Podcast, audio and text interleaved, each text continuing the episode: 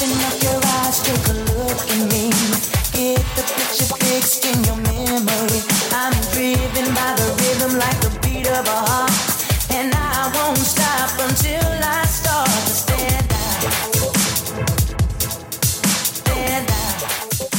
right, welcome back, ladies and gentlemen, boys and girls, to Lorcana Cast, the happiest podcast on earth. We are back from a nice long vacation, doing things for work and gaming and all kinds of stuff. So the whole crew is back. We have got Mr. Bates, Mr. Beardo Man. How are you all doing tonight?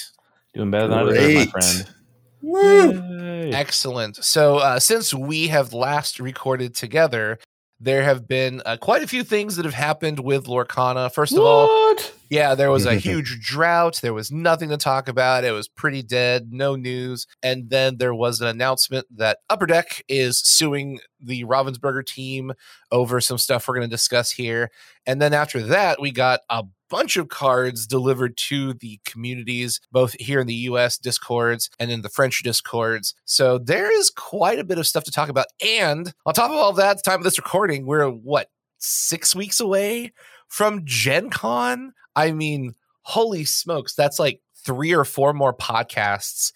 And then boom, we're going to be in Indianapolis together, hanging Oh out, boy. Playing games. I I'm I have like three blown conventions, but. I'm excited. yeah, I, it's just kind of nuts. I mean, what do you guys think? Are, what are you feeling? What are your emotions? Because I'm just full of all kinds of feelings. Like, oh my gosh, it just it just happens so quickly. I love. I mean, this will be my. I think this is my fourth or fifth time at Gen Con. It's always a great time.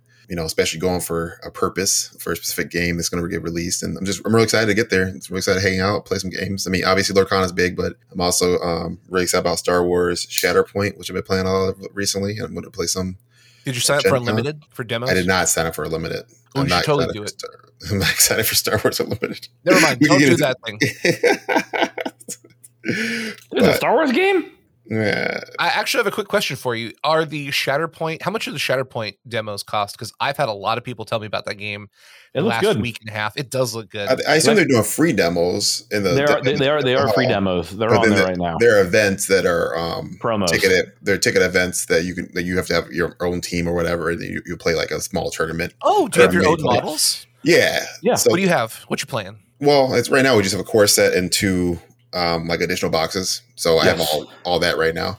Are Um, they painted? They are put together. Oh, oh, that's a no. That's a no, They're, folks. get, they're, get, they're getting primed tomorrow, they are. and then we'll see. Well, they'll painted. get painted. They're getting painted before August. Is the, is the goal? yeah, you got, you got plenty of time, mate. Yeah, plenty of time. Plenty of time. Okay, okay. So, what are you going to play? Since obviously you have models you need to paint because you're not Ahsoka. playing gray. Yeah, it's it's. I'm not, I'm not sure exactly what's coming out before that, but right now my favorite team is uh they have Dooku and Asajj Ventress um working The together. Sith Lords. Yeah, they, they work pretty good together in the game, and then you Okay. have Yeah, but they Okay. were you have good together. droids, you have you have the the uh, BD droids, and a middle guy named Kalani, and then Nice. uh, Magna Guard is in my group list. Yep, yep, They're Magna they're Guard. very, they're very good. Um, and then uh, I can't. I always get confused. It's a, I think it's Django. It's not. Yeah, it's Django Fett. Yeah, it's There's the green Fett. one and then silver one. No, he had. Bl- bl- Who's Oh the my green? What are you gosh. talking about? The green one's Boba, and then Yeah, the silver one one's is Django. Django. Well, I haven't Yeah. painted them yet. Well, which ones are in the box? It's Django. I just always get confused. So I say Boba, but I know it's, it's his dad. So yeah, that's my that's my Oh, squad I've been playing the most of so far. But I mean, Okay. again, we're pretty limited. I mean, you just have the core box and then some other Yeah. releases. So I think there might be they're coming out pretty fast with releases. So we'll see what's. I'm really excited for. um They've spoiled Night Sisters.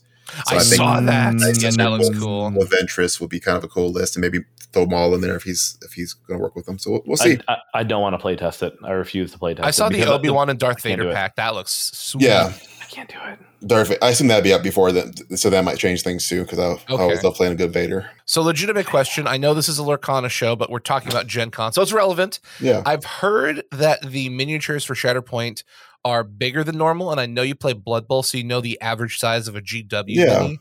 Are they actually bigger than the average GW mini? Because that's kind of the industry standard. Yeah, it's a it's like a heroic scale or whatever. I mean, I think they're the bases are forty millimeter to fifty millimeter. So I mean, Okay. they're it's it's not outrageously bigger, but they're they're definitely larger than That's bigger than an Imperial Assault figure too, right? they're bigger than Imperial Assault. Isn't Very Imperial cool. Assault 25 mil? They're pretty About that. small. Yeah. they're about they're about that. So this is yeah, this is it's Almost it's nice because it's, it's definitely a skill that um you know, you get a lot of good painting in there. It's a lot, a lot of good details.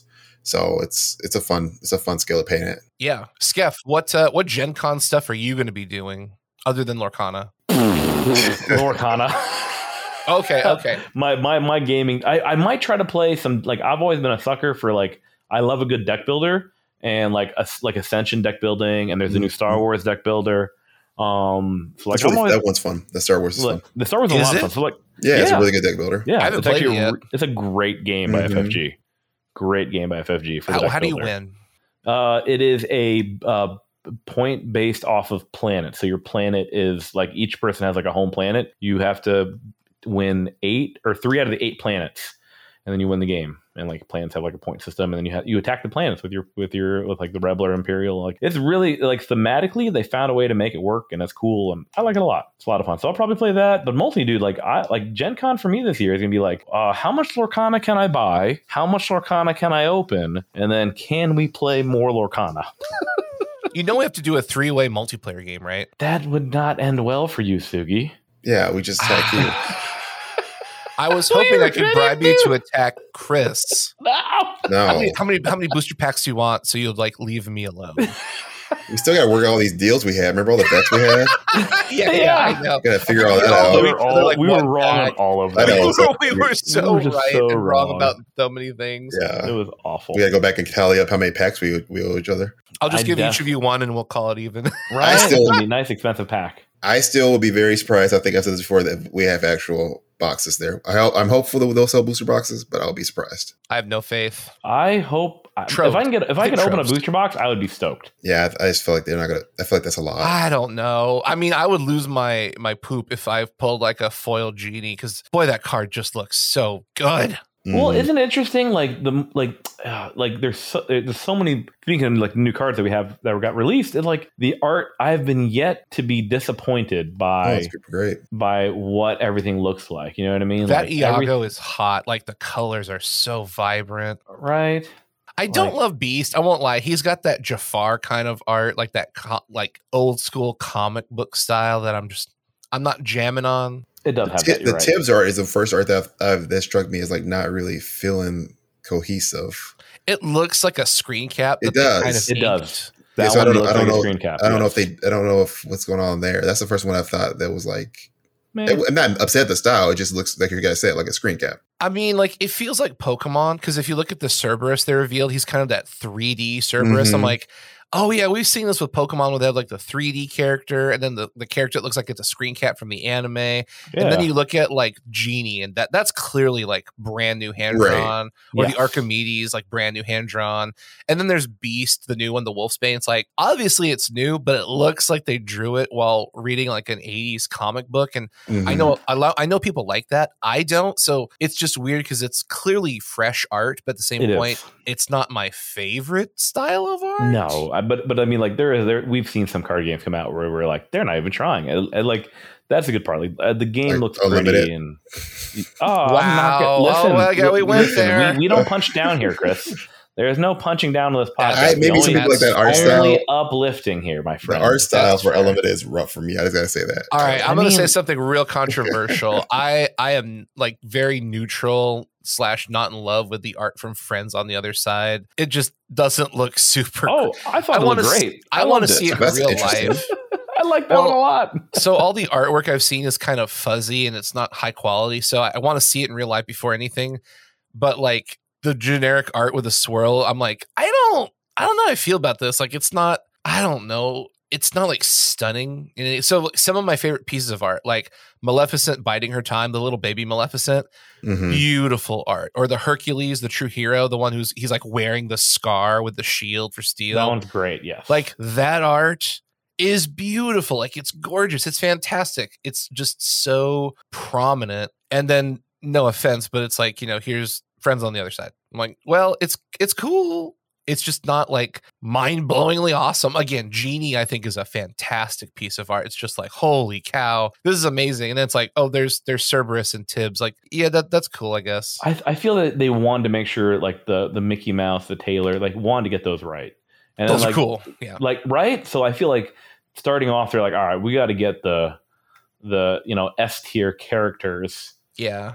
going properly.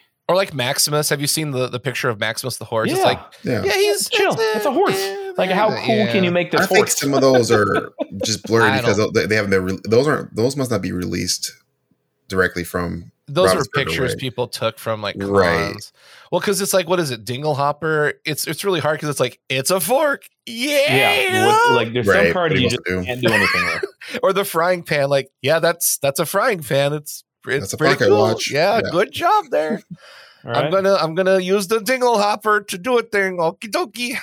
Yeah, I would still say generally they or still. Mirror. Like, It still feels like they have synergy. Like it's it's it's a, it's still a cohesive art style overall. Correct. yeah, You know, I don't see anything that like feels like it's totally out of place. It's definitely No. different artistic go, going on, but like no, no, no, I agree. And I'm sure it'll get better. Like that's the thing too. Like everything evolves, right? Remember the very first like Magic card art that got released? It was Man, oh, this yeah. Archimedes card's looking super sexy though. He's so cool. right. He's he's Like, also one of my favorite Disney characters. you say that about every Disney character. That's He not does. true. he does say that about every character. Somewhat true. That is absolutely true. I don't love Doctor. Well, that's I kind of like Doctor Facilier. Doctor Phil. No, Doctor Facilier. Okay. Facilier. Doctor Facilier. I got friends on the other That's side. that's fair. Anywho, so let's talk about Lorcana. Lorcana. yeah, let's get back on track here, boys. Let's talk about Lorcana. So the first thing we're going to talk about is the lawsuit from Upper Deck, and uh, basically, Upper Deck is claiming that uh, they're making a lot of claims. And we don't know what's true. We don't know what's not. So we're going to lay it out right up front. We're just kind of recapping what's been posted on the internet. Uh, we are not in any way legal ad- advisors. No. Uh, we don't have any knowledge on the inside. We don't know anything. So, you know, please take this with a grain of salt and understand we're just kind of talking about this from outsiders looking in. But the nuts and bolts is that Upper Deck is suing Ravensburger on the account of there was a game potentially called Rush of, I believe, Ikorr Well, so there, there, that I mean, they've that's a there, there is a game, and that that game's going to get released by Deck. Oh, okay. So that I mean, that's they they they filed uh IP for that game. Why don't you explain it? You're you're a little bit more knowledgeable on the uh, the IP stuff. I will first say that I'm a lawyer. I don't do this kind of law. I don't do IP law. Um, but I did go to law school, so there you go. So, but I'm not I'm not, I'm not giving legal advice by saying this. Most of the information we're going to be sharing today, if anybody wants to check it out, is um, summarized by a guy named Paul Lesko, L E S K O, um, at Paul underscore Lesko um, on Twitter. He did a nice breakdown. He is an IP lawyer. So he did a great job, um, which I think if anybody really cares about this, breaking down what happened so far up until June 9th. And there might be some other posts since then um, that he's followed up on some other things. Generally, basically, I mean, there's one major claim, and that claim is that uh, Ravensburger stole the, the game idea from Upper Deck. Um, and that that's premised on the fact that Ryan Miller um, was an employee of Upper Deck working on this game for who knows how long. And then obviously went left there and started working with Ravensburger. Now Ravensburger came out Lorcana. So they're they're claiming, I mean, in so many words, that this because you you know, and, the, and again, I'm you know, not legal advice. There's a whole bunch of you know, I'm a lawyer, so I, I know how these things go. That we lawyers like to have jobs and like to have work, so we make up a lot of caveats and a lot of ways to to create issues. But but generally, it's understood you can't necessarily copyright or or protect certain elements of games, mechanics of Like games. like like mechanics, like the tap Yeah. mechanic, you can't copyright. well, tap, I think actually is one they, they Or did the, for the, the verbiage, the verbiage, the, the the verbiage, but the mechanic of like, like turning the hat card sideways. sideways. Right. They But the can't. verbiage you can't. Yes, the mechanic they can't do. So, anyways, there's there's caveats like that. But my understanding is that Upper Deck is saying they stole this whole game. So what you know, I would assume Rush of Ikorr is a game again that is about you know Mickey getting to, Mouse. Getting getting to a certain amount of uh, points by questing or doing some other kind of similar mechanic, right? And then uh, it must be, you know, I, I'm guessing the resource system is very similar. Like it must be that that because they're saying it's a whole package that Lorcana took from them to, and able to get their game out at a faster pace than Upper Deck was able to get their game out. So that's the claim. Uh, Obviously, you know, the first thing I thought when I heard this was it was interesting that you know Ryan Miller is part of the suit, but they're not they're not suing him for any breach of a of a non compete or something of that nature, right? I, there's no there's nothing with his employment um, that he's violated, at least that we can tell um, for public filings. So it is really this idea that uh, he brought all this information to Ravensburger, and that's why they're suing. A couple of noble noble things the guy talks about, and you know, I think the biggest thing to take away from this is that 99% of these times, and this is the same the law I do, criminal law, these things don't go to trial, right? These things are going to settle, and in in in civil law especially, you won't know the outcome of it. So I, most likely, you know, I, I would say because it's not like it's not public record, right? Right. It doesn't have to be. It generally is not in either of those people's interests, either of those companies' interests to make a public record. So they, they don't. So, um, but what Paul Lesko says and what some of his tweets is, you know, most likely we're going to hear for a few months from now, uh, well, maybe a year from now or whatever, that um, the case settled and that's it. We won't know anything else about it. Probably, you know, exchanging money from one party to another. That that is very common it could obviously go a different way, um, but that but that would probably be the most likely outcome of this. It probably won't end up in trial. Um, part of Upper Deck's initial complaint filing was asking Ravensburger because that's all, all they could do with their initial filings to to delay the game. Obviously, Is probably not uh, interested in doing that, given that they have a release come up at, at Gen Con. So that's when the courts get involved. Basically, the, he goes through his tweets talking about how that would work either through a temporary restraining order or some type of injunction. Um, he goes through and it's this again, Paul Lesko talking about the fact that, in his opinion, Upper Decks approached this in a wrong way. Um, they basically filed in California where their where their domicile where their business is. Apparently, Ravensburger is, is based out of I think he said Seattle, maybe Washington, a different a different state.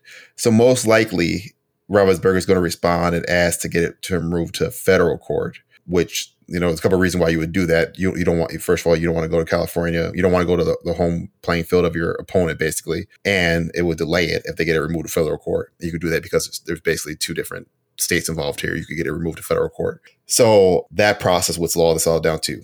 So all that to say, this guy Paul Lesko doesn't think it's very likely that this injunction or temporary restraining order will be granted. Um, so it would it would really be incumbent upon Ravensburger itself saying they don't want to release the game if they're really worried about something. Again, there's been no indication of that. They responded basically to the complaint saying they look forward to defending themselves in court, which is, is, a normal response from a, from a company when they're they're saying they didn't do anything wrong, right? It sounds like Lorcana is going to be a Gen Con. I, I don't I know people are worried about that. I wouldn't based on what I've seen, I'm not worried about Lorcana not being there. I'd be I'd be pretty surprised at this point if something changed where we wouldn't be playing Lorcana in two months where things have happened, but based on by all accounts, it should be there, given that this is going to take a long time in the court system. So that's all I really wanted to share from what I what I'm seeing. it, it is it, would be interesting to see. At the very least, we'll know when Rush of Ikorr comes out, like what that game entails. Right? We can make our own opinions about how similar it is to to Lurkana. Obviously, you you people have heard us talking over the past couple of months that Lurkana itself is a mixture of mechanics from Magic, from Pokemon, from maybe some Yu Gi Oh, some stuff like that. Um, DBZ, you know, like like all these games take from each other, and then it's, it's, it's really about how you package the stuff together and what's missing or what's added in. Uh, we kind of talked about that co- complexity budget in the past, so like it, it's not like anything in Lurkana that I can think off top of my head is unique, super unique to the game itself.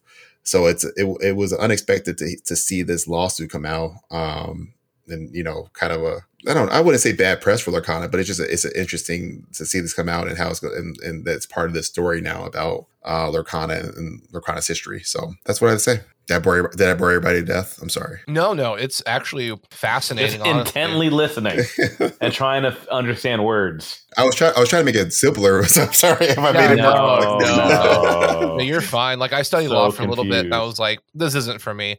But like, I understand the concept of what you're saying. But it's interesting that Upper Deck is in a weird place because they've done this before with other card games and they've yeah, lost. Yeah. So a lot of people who've been in the card game scene saw this and just kind of go, "Oh, mm. here we go again. It's right. Upper Deck looking for attention. Oh boy!" And it's just interesting because kind of the old heads are not really worried about it. And then there's a lot of people who are brand new to trading card games. There are a lot of people that I know that, that were like that were seriously like worried. Like I, so, yeah, you're right. I had a lot of people that I knew were worried about it. It could be, and yeah. it, it could be like maybe what you're saying too, Sugi. Like it could be like a marketing thing too. Who knows? Like this is if, whenever somebody like Ryan Miller, a big, uh, you know, a, a big presence in Lorcana. I assume he was a big pro- presence in Rush of Ikorr. Like whenever that switch happened, you know that that's going to be an issue from one company to another. You know, so that maybe they just use that as an opportunity to like ride Lorcana's pigtails a little bit. He's like, well, this game isn't as unique as you guys think. You know, they want to get some attention to their game that's going to be released after Lorcana. Right. You know, probably not going to. It doesn't have a strong. I assume I don't know anything about of Ikorr, but it, it can't have. It can't. It can't have. a, that is. Yeah, it can't have as a strong of IP as Disney, right? right. So, um, I mean, it could. That's also, you know, that's not my realm, but I, I would imagine that could be a thing about, you know, a, a marketing ploy necessarily to to to get some more eyes on their game, right? Um, who, who knows? knows? I mean, it was just fascinating that there was a very different response, and you could kind of tell who has been around for a while and who was newer based on that response. And mm-hmm. it, like I said, it was just fascinating because realistically, if you've been around the block for a while, I'm, I'm not a lawyer, but I know for a fact we're never going to find out what it is. They're going to, you know, like you said a couple months ago, hey, congratulations. Probably. Everything yeah. was fixed and that's it. Yeah. Like that's all, and we might not even hear it. For probably not going to no, hear it from Ravensburger. It's probably going to be all you know upper deck who goes, "Oh, you know, justice was served today." It's like, okay, sure, right. So realistically, they, they, they come out with a Mickey Mouse judge card. yeah, the, the only real news we're going to hear is the announcement of the lawsuit, and then that's pretty much it. That's the end of that conversation. Right. I mean, even even the state court, I, I, didn't say that early, but the, the state court scheduling right now is out to November, right? So like their first appearance on the case is not till November. If but again, that's probably going to get removed to federal court. So which even makes it longer than that. The, the real issue becomes what a judge rules about a, a uh, injunction or temporary restraining order. And again, that Paul Lesko guy basically goes into all the details about why it's not likely that that, that will happen because they've known about this. Their their Rush of Ikorr was filed in April, basically. Um, Lorcana was filed, you know, before that. So uh, Upper Decks had plenty of time to try to get if they if they really thought that the game was stolen, they've had plenty of time to get this in court before August. So it really seems like they wanted to amp up. And you can imagine, like I mean, I'm sure a lot of people out there are fr- like they see that this lawsuit got filed. They know they paid. I mean, it costs a lot of money to go to Gen but you know, depending where you're going, you know, we're gonna you got to get hotel, you got to get travel.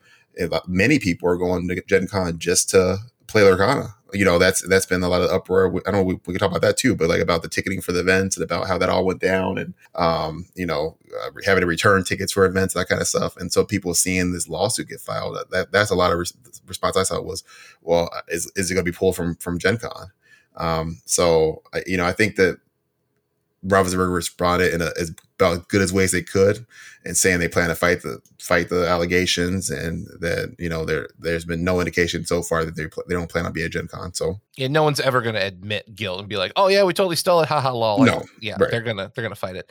My my take is when people were afraid we might not see Lorcana at Gen Con, the product that they were going to bring to Gen Con has already been printed, and it's probably already in a warehouse waiting for the team to access it.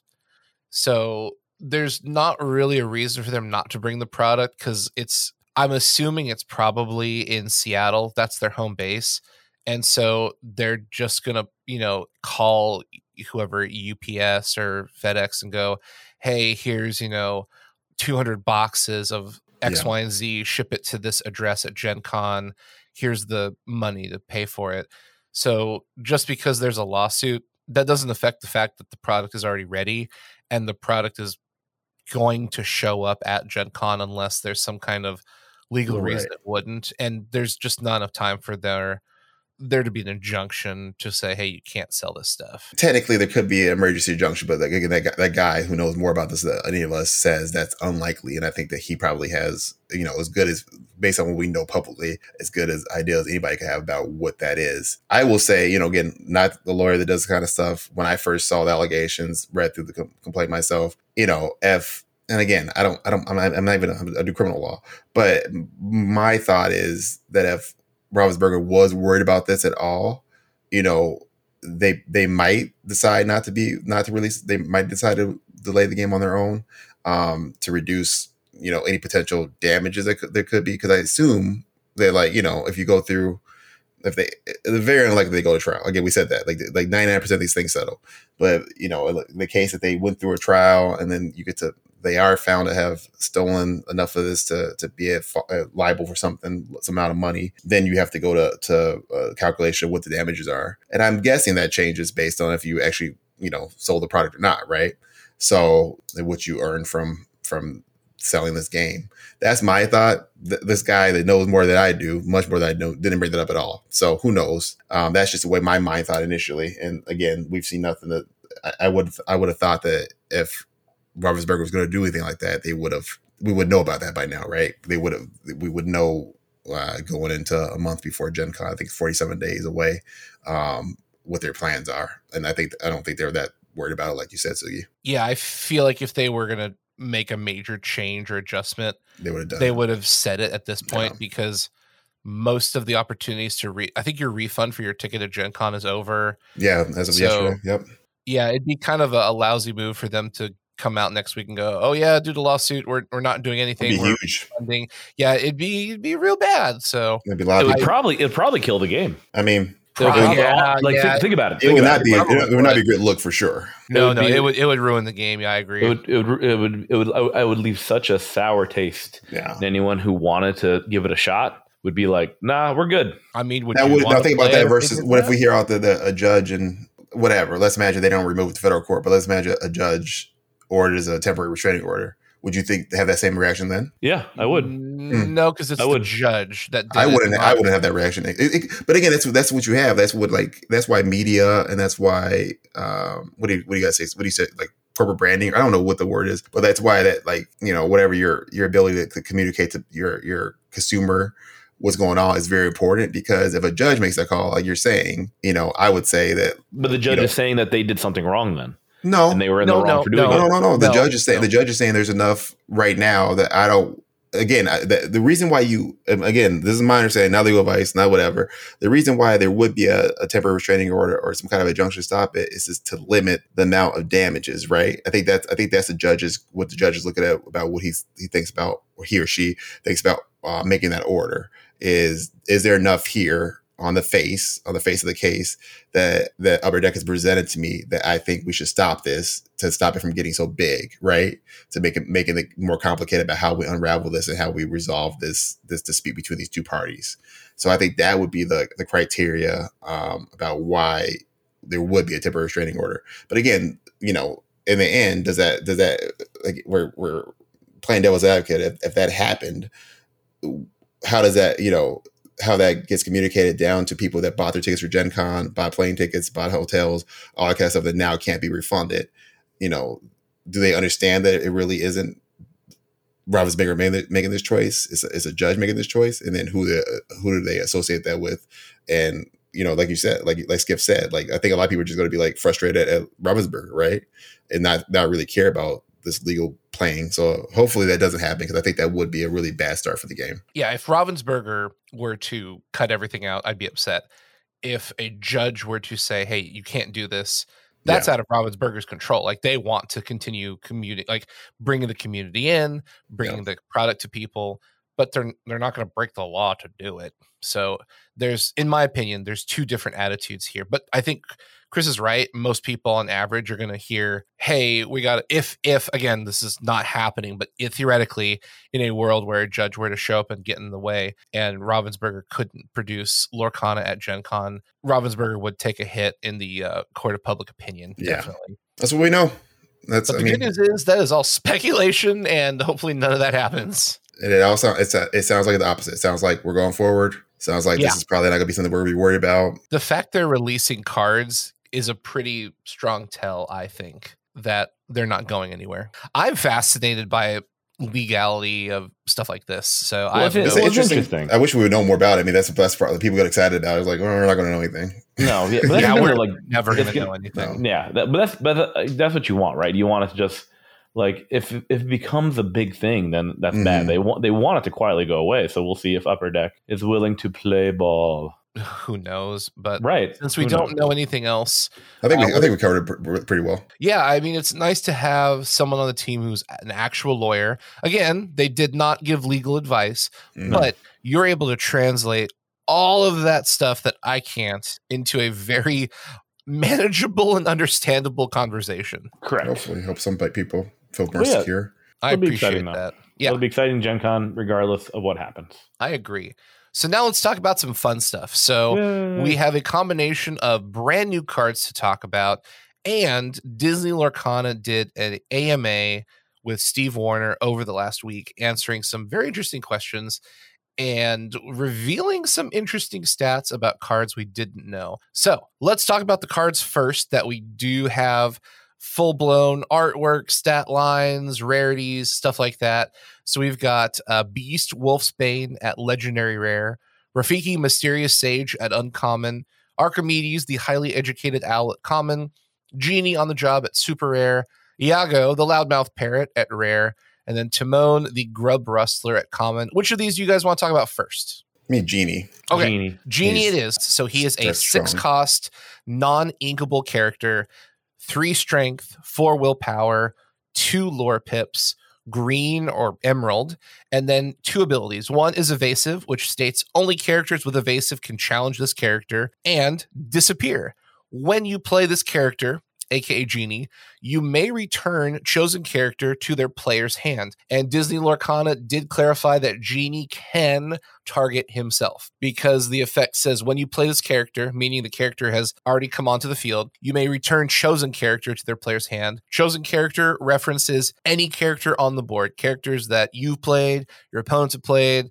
Genie can do it. So you could basically pay six to show the genie to your opponent and then put him back in your hand if you wanted to. I can only think of a very few places where that would be useful, specifically coconuts, because whenever you play a character, you get health or you remove up to two damage. I'm assuming we'll probably see cards that say when a character comes onto the battlefield, you know, do a thing. So it's a very fringe situation, but you can bounce your own genie if you want to. But those are the stats: six drop, three four, two lore. Uh, he got he has evasive, which is really good, and you can bounce a target creature, chosen character, whatever you want to call it. Thoughts on Genie? Oh, he's also a super rare. For those who don't know, is he good? Is he bad? Will you play him? First of all, talk about the character. It's obviously a very extremely iconic Disney character, right? Voiced by Robin Williams is the most famous one, not not Will Smith. Um, so that part, first of all, great. You know, uh, I think the effect disappear is amazing. We've seen a few bounce effects now, um, but bounce is extremely powerful. At six costs, is, it seems reasonable, but I think you know that a lot of a lot of these effects that let you bounce out either your own characters or uh, use it offensively and, and bounce out your opponent's characters if they're causing problems, or use it defensively, or use it to trigger things. You know, they're uh, these are basically combo starters in a lot of different decks, right?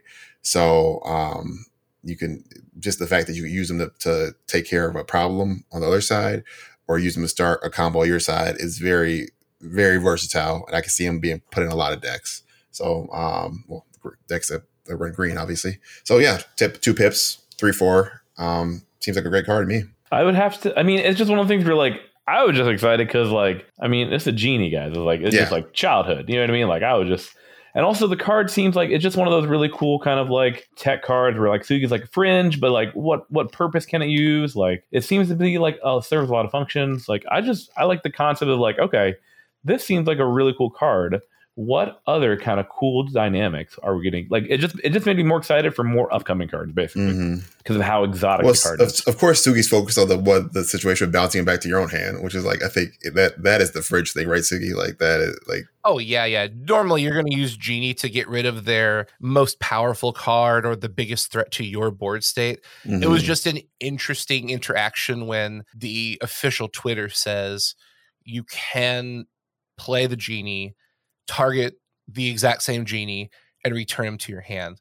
Because It's you like, wonder who's going to do those shenanigans, right? Why would you? Well, I, I'm I'm going to probably do Yeah, that- you're definitely going to do that. mean, that- Me. that also. T- I mean, the formatting of the cards. You know, when you play this character, comma that I assume that that means that applies to everybody. Then, so I mean, you you could read you could read character cards, and uh, if they have play effects that are worded the same way, you know that they'll trigger. You know, once that first part happens, and then you go to the second part and see see how it resolves. So, Yep. um, I'm interested to see. You know, again, rules are, are really interesting to me. But yeah, that's a th- th- that could go one or two ways, right? And it's going, and they're they're ruling it that way that that it will that it will be able to target itself because it's in play when that first pair that first part of the sentence resolves. Yeah, it's fascinating because it's it feels a little bit like Yu-Gi-Oh, not in a bad way. It's just w- the card says when you play this character, comma, you can do a thing. So it Mhm. seems like it's kind of a cost versus effect kind of thing where so Beast is a great example too. It says when you play this character, exert all opposing damaged characters. So the expectation is when this character is played and hits the field, then you can do a thing. So it's interesting because in other card games, generally when the effect goes into play or on the stack or on the chain, the effect has to resolve in its full sentence structure and then the card actually kind of hits the field. Lorcana is almost the opposite where genie hits the field and then does his thing which would allow you to target himself. I think pokemon is similar in templating where you can play the pokemon like when you do an evolution or you play the pokemon from hand it hits the field and then you resolve the effect which The could allow you yeah, you could it allows you to potentially target the thing you just played. So with Right. Genie, it's a very fringe situation. Like you're probably never gonna play him and then bounce him because you just tapped six ink for You're not getting anything out of nothing. that. Yeah, you're getting like zzz, almost. I, I'm just yeah. I'm very careful because the fact that they've already addressed the fact that you can bounce your own card after you've literally played it. I'm feeling like we're probably going to see something in the future where Sure. There is going to be a beneficial play where it's like you know when you play a character you know Your opponent has to discard a card. some something Yeah. where you know you wouldn't be opposed to playing the character and then bouncing it and then another effect would resolve that might you know destroy characters. So you get to keep the genie but you kind of blew everything up on your i don't know. There's so many potentialities. It's just an interesting statement that the card hits the field then can just target itself. Like okay that's interesting What I gather more from that than anything else is that There'll be more I- cards like that. well, there'll be more cards like that, but it also it would be surprising to me if we have interrupts that trigger, you know, on your opponent's turn then. Because that would make that would make that ruling a lot more complicated. If, for example, you know, if we had counters, if we go to Magic and uh, a common blue tactic is counterspelling, you know, basically counterspelling works because you are able to hold the cards into uh, a queue, a, a stack of how they're going to resolve. If we do, if Lorcana has something where opponents can counterspell or or or change the game state on your opponent's turn, but the play effects already on a stack, that's going to make make it very complicated how those cards are going to resolve. I could see something Yu-Gi-Oh style that says like the first effect First in, the last out. character. Yeah, No, no, it, or first in, first out. No, no. So there's there's actually a, a couple cards in Yu-Gi-Oh that say the first effect that your opponent plays is negated. So you could have a character or an item on your field that says, you know, the first character ability or the first card effect that you play is negated. So if you were to Well, play that- yeah, so then- first, Sure. he would come onto the field and then his effect would not trigger. So you just have a three four evasive character that doesn't have anything else. Sure, that makes sense. So that way, yeah. But then it, Magic, for example, couldn't have have their cards go this way. Couldn't have part of the card resolve without you know and- and target itself basically. Yeah. Because of the because of the system Magic has. So that's more. But yeah, the, the way you're saying it, it's a static. It's it's you know it's it's on the board already. It's a static thing. Mm-hmm. Um, and you already know the card's not resolving when it's played basically. So that that could still work. Yeah. I doubt we'll ever see that, but just for the sake of argument, that's Yeah. kind of what I'm thinking is you could see some kind of effect that turns off, you know, when you play this character, do a thing and just says your opponent can't trigger those effects. again, that makes me really happy because I, I think I don't want us to get to the, the level of magic stacking and the ma- the the and the the rule. I want this game to be simpler than magic. So far, it has been simpler than magic, and I think that just leads me to more of my conclusion that this game, the rules of the game, will be simpler. Yeah. Um, and you'll it'll be more like I'm going to do stuff on my on my turn that you're not going to interfere with. Is is how I'm feeling. The, the more I play Lorcana in testing, and I've, I, thi- I think I'm over 2,000 games now. It's It's been a lot. I've been playing a lot. You're over two thousand games. Don't judge me. Don't judge me. Yes. Uh, Is that hyperbolic? There's no Judge, judging two him- thousand he, games. He judged. immediately. he judged you immediately. Actually, yeah, I know. I, I it heard was. that. It It was just like, seems like ridiculous. Like there's no like two thousand games. he technically, technically, Sugi. I mean, he is kind of accurate because you are playing two thousand of a game, two thousand games of a game that technically doesn't exist. Right. I There's not even there's not even two thousand there's not even enough cards. Like oh, yeah. You Yes, will there find is. a way. Yes, you yes, will there are. find a way. I mean, when you're Oh when you're my playing like you know 20, 30 games a night every night. And then wow, oh, weekends, dude. I'm I'm logging some some. I want to know. So what, I, what I'm noticing about Lorcana mechanically is the game actually kind of has a magic stack or Yu-Gi-Oh chain kind of built in. It's just in Magic and Yu-Gi-Oh, everything is happening sim- simultaneously. So if it's your turn, you play a card, and then your opponent can immediately respond with a counter spell, and then you can respond with another counter spell. Mhm. Your opponent can respond with all these things. So you're going back and forth and back and forth and back and forth in this simultaneous stacking scenario. And then you resolve everything first and last out. So the last thing that happened is the first thing to resolve, and then you go backwards from, you know, one to six, so on and so forth. In Lorcana, there is an interesting form of that stack, but it's in a slower format where on my turn, I play a character. I pass. On your turn, you have the option to play a character that could attack me, or you could play like a fire the cannons and kill my character. So it's kind of like the stack because you have an opportunity to respond to what I just Right. did. Now it's not as clear cut and it's not as simultaneous as magic because in magic, you don't get to play a land and then respond.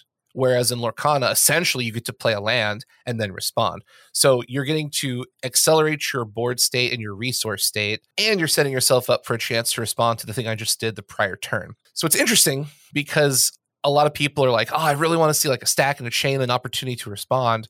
Depending on how you build your deck, depending on the things you put into your deck, you actually can. And I want to use this opportunity to pivot to one of my favorite cards that got revealed the new Rafiki Mysterious Sage. So it is a three cost character that cannot be sent to the inkwell, three strength, three willpower, one lore pip, and the effect Rush, which says this character can challenge the turn they're played. So traditionally, character cards have what we call summoning sickness. You play them and you have to wait until a future turn to do anything with them. Rafiki with Rush means you can slap it down and immediately attack. So he's essentially a worse version of the Smash burn spell that just says deal three damage to any target character. So Rafiki is in my brain with Rush, he's kind of like an instant speed spell because you don't have to wait for another turn to use him. You put him on the field, and then you can say, Hey, I'm going to swing him into your Captain Hook, who is already exerted, and I deal three damage to him and kill him or, or banish him. He deals one damage back to me.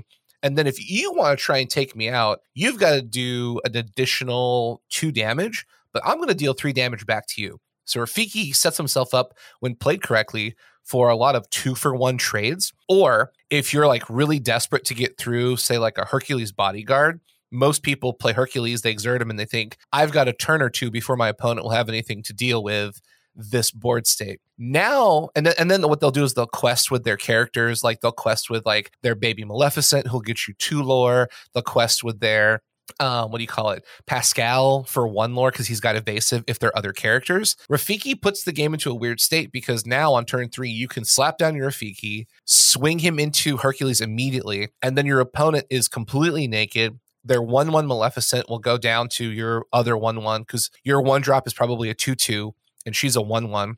So she goes down, and then your other character is easily going to be able to kill Pascal. So, a board state we used to have where you were feeling pretty safe hiding behind a bodyguard character, Rafiki can very comfortably turn off very quickly.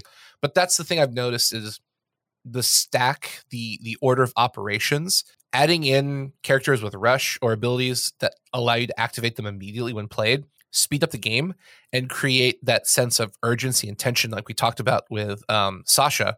And it it kind of changes that dynamic of you do something, I do something, you do something, I do something. Now it's I do something, I play character, and I get to use them immediately. So you kind of get to do two somethings before your opponent gets to do anything. And I think that's fascinating. I'll just I just want to go back to before all that and say that I've played zero games of Lorcana, so just so the audience knows the difference between 2,000 games to zero games. It's, I it's feel like skip I- somewhere in the middle. There's like like most things, I, right? I've- I think I've played like 15. I, you know what? You know what this reminds me of, Chris? This is a great analogy. Probably not a great analogy. Remember, remember the movie, the OG one, the Willy Wonka and the Chocolate Factory? We're Oh. like, Charlie, how many bars of chocolate have you opened? He's like, two. All right, 200. No, no, no, sir. Just two. Just two. Or- two or- bars. Well, I can't do anything with two bars. Pretend you remember opened the 200. Remember the story of Goldilocks when she had the three porridge bowls? It was What? like What? Never mind. There's- Yeah, that's a Goldilocks. terrible analogy.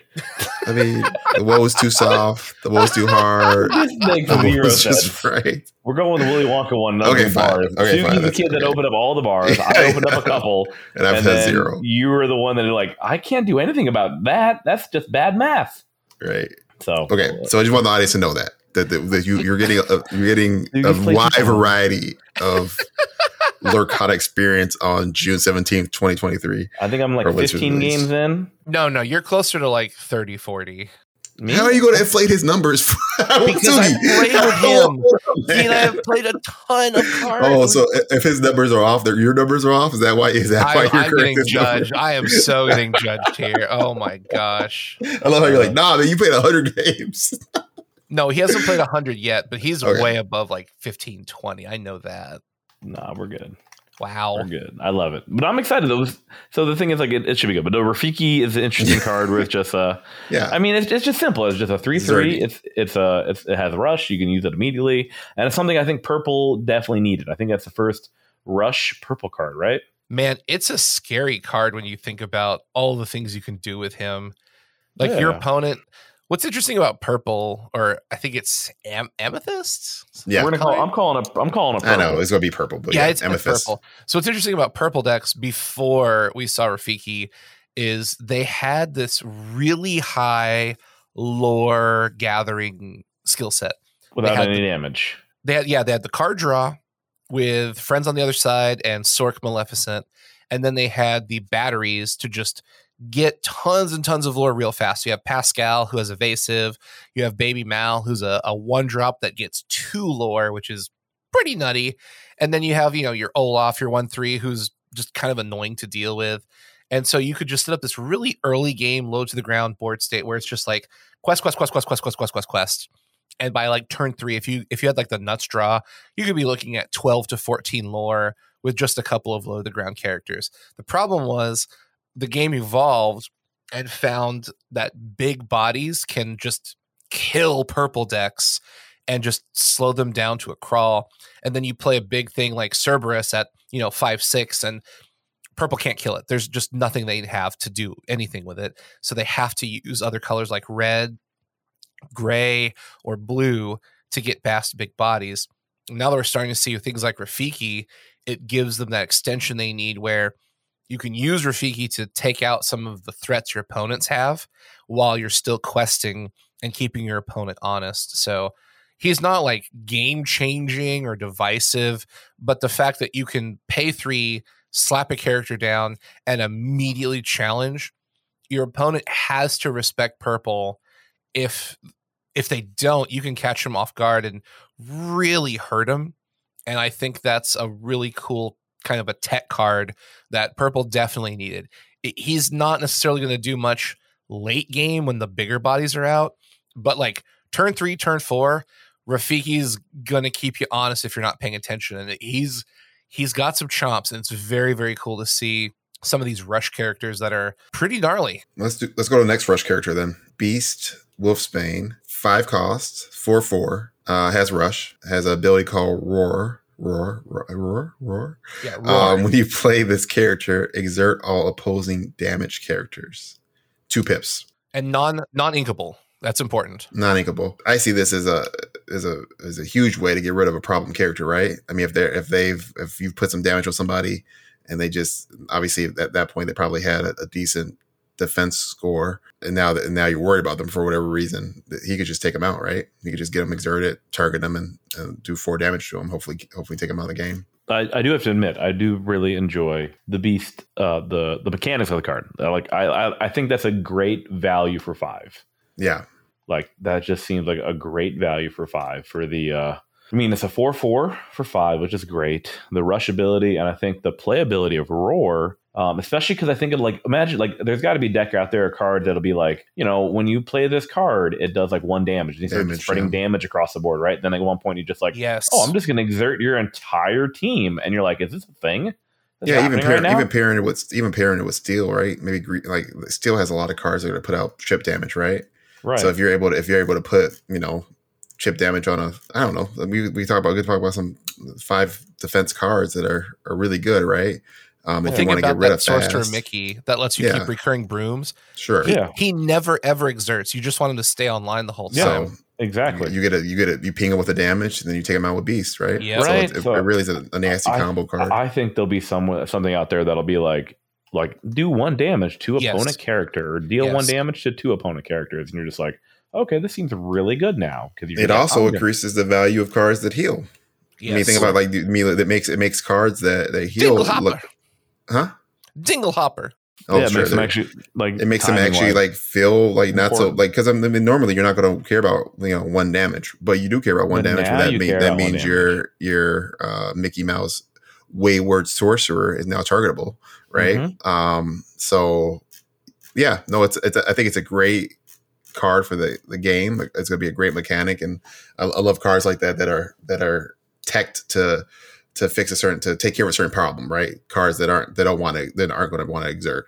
Um, well, I'm going to make you exert, but I have to jump through some hoops to do it. So I think it's a great card. What's interesting is Beast and Genie both get astronomically better with each set that come out. Yeah, yeah, Because I, I think Chris is right on the mark. The moment I saw Beast, his abilities like, this is cool. And then it's like, wait, there have to be cards that do AoE ping damage hmm because currently you just have two. Yeah, you have two. So you have Fire the Cannons, which does two damage, and Smash, which does three. Both of those pretty often kill the thing you want to get rid of. You don't really do two damage to a five or six willpower card unless you have another way to get rid of it. So it's kind of a inefficient way to get into a character. But the fact that you exert every single damage character absolutely means we've got to see cards that you know either do like AoE damage across the board or characters where it's like you know exert this character deal one damage to a chosen character Mm-hmm. and now you start setting up these combo plays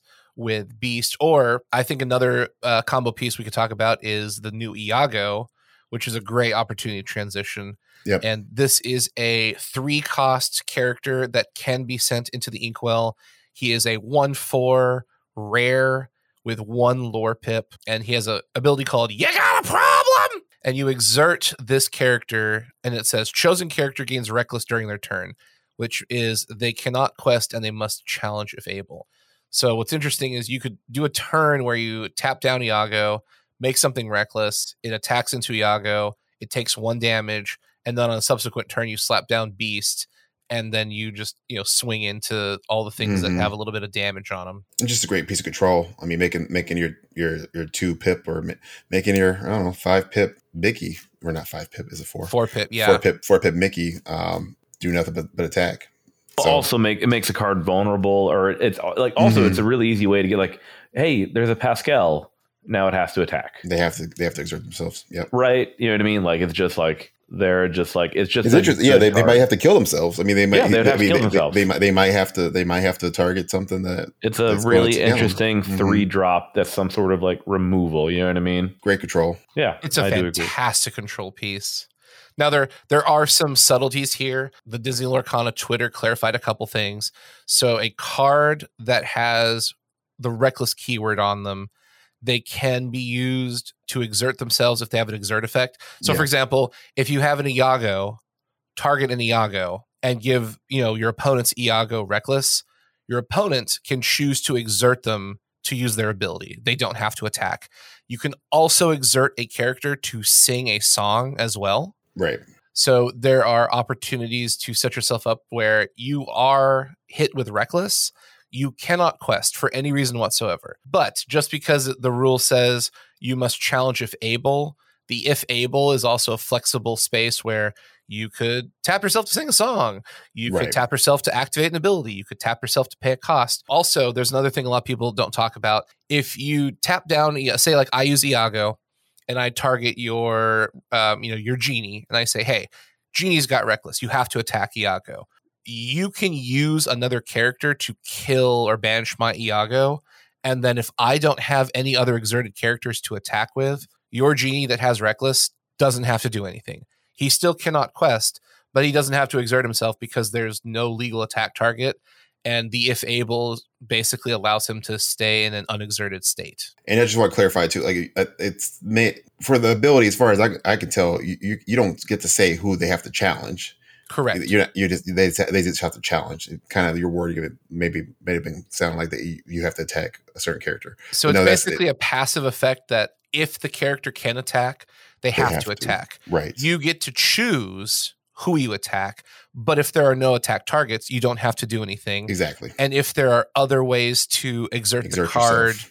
by singing a song, paying a cost, activating your own ability, Ability. Yeah. you can just go, "Hey, I'm going to like say say for example, Iago uh, targeted Elsa and said, "You're reckless." Then the opponent on their turn could say, "Okay, I exert Elsa to exert one of your Exert your char- characters, Yep. and now I don't have to attack." So there there are definitely ways around the reckless keyword.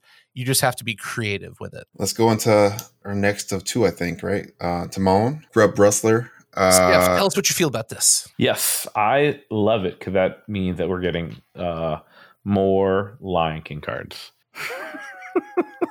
or a Pumbaa. Um, What color But- do you definitely, think get, Pumbaa's in? definitely get Pumbaa. What color? yeah, we definitely, yeah, Pumbaa. Pumbaa will be the same color. You think so? Uh, It have to be. It would be sacrilegious if those two guys weren't on the same team. They had Well, to fight each like, other. they'd be like That'd five different so- versions, anyways. Right? You know, there's going to be multiple colors of the characters. yes, there has to be for the game to be existing. Yes, it's very true. Um, when you play this, when you play, uh, tastes like chicken. Great name, by the way. When you play this character, you may remove up to one damage from a chosen character. Uh, that literally comes right into play with the whole beast Yeah. concept. Like literally, like the same concept of like, oh, it does one damage. This is bad. You're like, well, not anymore. Also, it's interesting too. Is like when you play this character, you may remove up to one damage from chosen, so you don't have to if you don't want to. Um, also, if you can find a way to like, it's a one drop. So like, can you play multiple? Like when like, can you like spam them? Can you, you know what I mean? Yes, like yes, ways to like bounce them back into your hand. Yeah. Um, yeah, exactly. Right. So like, there's He's just a a diplomacy character in multiplayer. Oh So it's a it's a we didn't we didn't say, but it's a one cost inkable uh, yellow card, one two with one pip. That's not Uh, bad. Yeah, it's pretty. I mean, I like. I mean, I like it. I mean, I feel if for for the concept of what what is this yellow yeah, Yep. Uh, amber, amber, amber. amber uh, for the for amber having a nice like it's not just uh Olaf like it's actually it actually like serves a purpose. You know what I mean? Wow. What you saying about my boy Olaf there, buddy? It just it doesn't do anything. What? Better than one. Yeah, it's better than one. So that means I think is a is a vanilla car for is a vanilla car like a one. I am cost going to two two. beat you at a game specifically using an Olaf now. Sounds good. I mean, you I have played accept two the games, so I'm gonna mean, I'm gonna draw I- those thug life like glasses on his eyes, give him like the you know little smirk, start playing the music in the background when I you know quest for that last lore. Be like, oh, oh so Olaf doesn't do anything. Okay. Let's go, let's go to our last card before we. Right. So our, our last card is connected I like- to I- I like Timon Timon, because it, it- I, I would say it's going to be a it's a it's a one cost vanilla card. So it's a it's uh how do you say his name? Archimedes. Archimedes. Archimedes, Archimedes the is a one adorable little owl. Inkable owl that's purple, two two one pip. So I think that is our baseline. We talked about in the previous episodes Yes. about like what a Yeah, vanilla Everyone's gonna have these the card is is like a one two two with a pip is is a is a vanilla card for this game. Yep. So um, you could compare it to you know Timon, who is a, a one cost one two with a, a, ability, still one pip. Um, I would say you know a middle level ability if you want to say it that way. Like it's something that definitely will will find play in certain combo decks. So anything else about Archimedes? I feel bad about Archimedes. He's in a color that's already flooded with great one drops. Because That's, like that's definitely gonna be a style of deck, right? I mean, like it's gonna let itself to like purple purple rush. I mean, I, And they probably, I, I imagine if anybody has effects that are going to like, I know sacrifice won't be a thing in this game. In this, I think it will. like- I think it could be. I think it could well, I don't know if they'll call it sacrifice, but you know, if, if uh, in, in Magic you can you can basically use other characters to, to as a cost for effects and whatever. That's so whatever they would call that at a game. I think if anybody has that, it probably will be purple, right?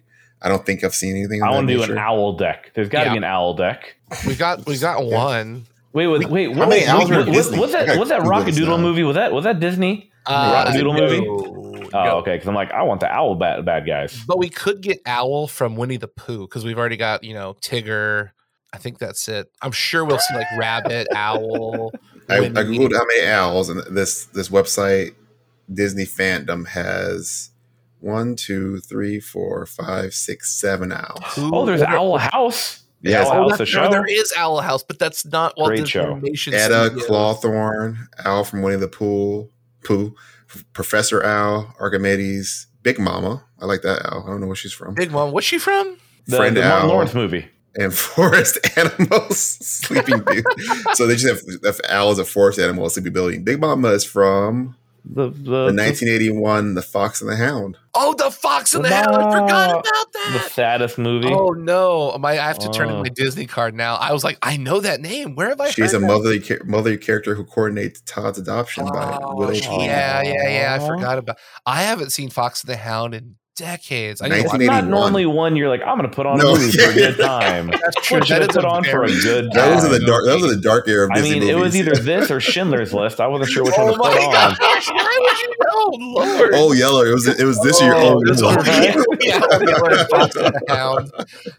yeah, Yeller and Fox and the Hound. See, I'm the guy. I'm the guy who'd be like, "Let's watch Oliver and Company." That's a fun, upbeat movie. That is, that's a great movie. Oliver Or, or then you're like, "Let's watch Fox and the Hound." or Homeward Bound. Man, Oh Homeward- man, I Homeward watch Bound. Homeward Bound. I That's a watch great Homeward one. Bound. That's a fun movie. I cry every time. Dude, you should. If you don't, you have a you don't have a soul if you don't cry. Uh oh. Anyways, Yeah. moving along now. Uh, So the owl deck would be fairly light unless they take some liberties It would with, be terrible. with Yeah, the it's forest true. animals. so here's an interesting thought. I think so. In, in Magic the Gathering, there's a term called anthems, where you have cards that buff a specific type of card, and we're seeing a lot of these ally cards. And I feel like we could definitely see like an item that says, Mhm. you know, all allies get like plus zero, plus one, so like one more willpower, or maybe like plus one, plus zero, or something. So you could run an ally deck and you Right. just have all of these, you know, little load. You have like you know Sergeant Tibbs or Archimedes Yeah. or Iago or Yeah. I mean, I feel that's a great way for them to um what's the word I'm looking for? Where they want to just like theme decks. have a yeah, right. Well, because I mean, like if you look at magic, like there's like there's elves and humans and dwar- like Mhm. they have Yeah. that already built into the system for like the longevity of the game. Like for example, like I don't remember seeing a mentor card before for Rafiki. Mhm. Is Oh, that the first mentor card we've seen? I think so. I don't. I've been looking right now. I don't see. Like that, I thought that was cool. Like they're just building these mechanics where like Dreamborn, hero, Hero, ally, princess, mentor, villain. prince. A- alien. You know what I mean? Yeah, like I think that's yeah. great because then that, that means that they can expand on that, and then people start then you know you start making those elf decks or the rush decks. You know what I mean? They start like actually having like a, a theme to the concept, right? the It's gonna Storyborn be versus, interesting. versus Yeah. Dreamborn is still the, the biggest. Like, what is that? Also, Like- it could mean nothing. It Floodborn. could it could mean or yeah, Or Floodborn, Floodborn? Yeah. Dreamborn, Storyborn. Like it could just be a way to separate characters Mhm. when they release. Because then you just assume that like, all right, there'll be three different versions of the Mickey. There'll Although be three they different said in versions. future sets they're going to matter. There's actually going to be part of Yes. the storyline. Exactly, and they're going to be way like thematically, or they'll like be an or like item cards. They'll be like all Dreamborn characters. I get guarantee you there's going to be tutors, but it's going to be like specific where it's like you could Yes. tutor out like a storyborn character or yes, you can trade out your Storyborn character for another story, like Pokemon It- it communication. feels like- yeah, Pokemon, yeah. It feels like it's going to be related to the story of the game too, right? About the inkwells and and battling to get the stories. Eh, I, think I think so. I, I don't mean, think it'll 'cause, be like, as much. What- I mean, otherwise, I mean, Floodborn feels like that's not a term that's common to Disney. No, If anything, when you see that, you think about Halo, right? Like everybody thinks of the flood. Yeah, Halo. yeah, the flood one. Um, they is just introduced Halo, the card game. And I was like, this is our way to get Halo into Disney IP. Ooh, Yeah. Um, we specifically created Floodborn to have these special characters. hilarious. They, I think the I think what they said in an interview was Floodborn is like an alternate reality that could have happened. Yes. So if you look at like with that. Hades, the Oh. king of Olympus, he's got the Floodborn keyword, and so he's got like that golden hair, and he's drinking the drink, and he's like taken over Olympus. So the Mhm. this is a Floodborn alternate universe where in the movie, so in the Oh. movie we've seen, he loses to Hercules, and Yes, gets, this is where he wins. back. this is the universe where he wins. He actually Yep, he won. That's why he's all golden. That's why he's the king Yeah, of he's king of, golden. king want, of if they want to do something different than what the character would be, like Yeah. what the Storyborn version would be, they would put it. So like Stitch Correct. as a rock star or Yeah. Aurora as a defending. I mean, but she was kind of a well, whatever. I, I guess I, I think that's kind of, outlaw. So like Aladdin's actually a hero instead of a, a street thief, and everyone hates Yeah. him. You know, he's like Mhm. a he's like a Superman. He's like a Batman. He's like, oh my gosh, he's a he's here to protect the people. That's so it's, it's that's what Aladdin fascinating. did, isn't it? Well, it, it is, but he's kind of not really represented in that fashion. Like he's still like a street rat to people until he marries Jasmine, and becomes royalty. So I, I guess yeah, that's fair. But Hades is a really great representation of. It's kind of like the the Marvel what if, like what if Hades? Mhm. Oh yeah, actually those are great. Those are Yeah. phenomenal. Or the Star Wars Tales. Yeah, yeah, yeah, yeah, yeah, yeah. So yeah, Stitch, agree. Stitch That's a great Rockstar is like a what if Stitch wasn't like a hated animal? He was actually like popular and became this like world famous musician. I So love Stitch. Flood Floodborn is a fascinating opportunity for them to go. Correct. You know, I agree. what if this thing happened? What if like Mulan didn't win and um Shere Khan? No, not Shere Khan. Ooh, oh, uh, yeah. What's his name? Oh, uh, what is wrong I with just, my I just brain? remember the coming out of ground like Yeah, they're coming- daisies. Like daisies. oh, the- I know people listening are gonna start yelling at us. Yeah, and they're gonna yell at us. Like, Who is it? Who is the Mulan villain? All right, let me look. There it up. actually have not been a lot of Floodborn since No, released. no. Sean I Yu. think- Ah, I knew it. Yeah, Shan Yu. Yu. So yeah, what, what if Shan Yu succeeded and killed the Emperor, and Mulan did I not want a succeed? Sean in Yu saving card him? now, and I want the eagle, and yeah, a lot of fun stuff there. Yeah, like what if what if Cruella did kill the puppies? Actually, that's kind of kind of dark. We'll, we'll move What on. if she, what if she did not do it? Yeah. What But if she didn't- She saved the. It in the movie she didn't do it, right? She did not do it. She did but not. she wanted it. to. She wanted to. She wanted to murder dogs. So how did she get the skin for her coat? She bought it from. Well, we we don't talk about that. We don't know. We don't talk, We don't talk about Bruno. We don't talk about Bruno. Ah, we don't talk about Bruno. Hmm. Oh yeah, there'll be in Encanto cards, aren't there? I believe Encanto is in the Disney and Walt Disney Animation Studios collection. The new Wish movie is. So we'll probably see that in a future set, maybe, probably. Question I mark. can't. I can't wait to get Star Wars back from. Okay, whatever. Oh, I thought you were gonna play Unlimited. Aren't you gonna play Unlimited? Let's wrap this thing up. Wow, Chris, Chris is uh, shooting the honest truth over here. All right, so last thing I want to talk about before we get on out of here, Disney Gen Lore Con Con. Twitter had announced that there were some uh, people were asking about lore pips for cards we hadn't seen yet, and the three I wanted to bring to the table to talk about for a quick second is Goofy with evasive has officially two lore pips. That seems like Tigger. a lot. with evasive has two lore pips. And interestingly enough, Lady Tremaine, the six drop with one five, who says when you play this character, you can return an action card from your discard pile to your hand. They only gave her one pip. That seems insane. Wow. So let's I want to talk about Goofy and Lady Tremaine. Tigger, I don't know, four four for six, two lore evasive. Like eh, it's it's It does seem interesting. But Goofy at five. That's something I really wanted to talk about. And then you missed, Lady, missed Lady opportunity for that one. It just seems a bit goofy, doesn't it? Oh my gosh. You- I don't know how'd you miss that. How'd you miss that? Chris, you're It's right. we should there. probably wrap this up. It's getting late. Skeff, right Skeff is bringing the, the dirty puns in, the dad jokes. It's a bit goofy. Like A it was just goof. it's so good. That's why it's such a goofy card. Are, are we not seeing eye to eye here? I know, right? I want that power Happy, line. I want power happy, line happy card. Father's Day, by the way, Skeff. Oh yeah, Yeah. happy Father's Day! Congratulations to everyone who's listening. Happy Father's oh, Day. Happy Father's Day. to you, Chris. Unfortunately, this podcast will be coming out way past Father's Day, but you know we'll just you know go back in time for a few moments and retrospect your amazing Father's Day. Congratulations to all the fathers out there. But uh, Goofy is a father. He does have a son. Max. Max.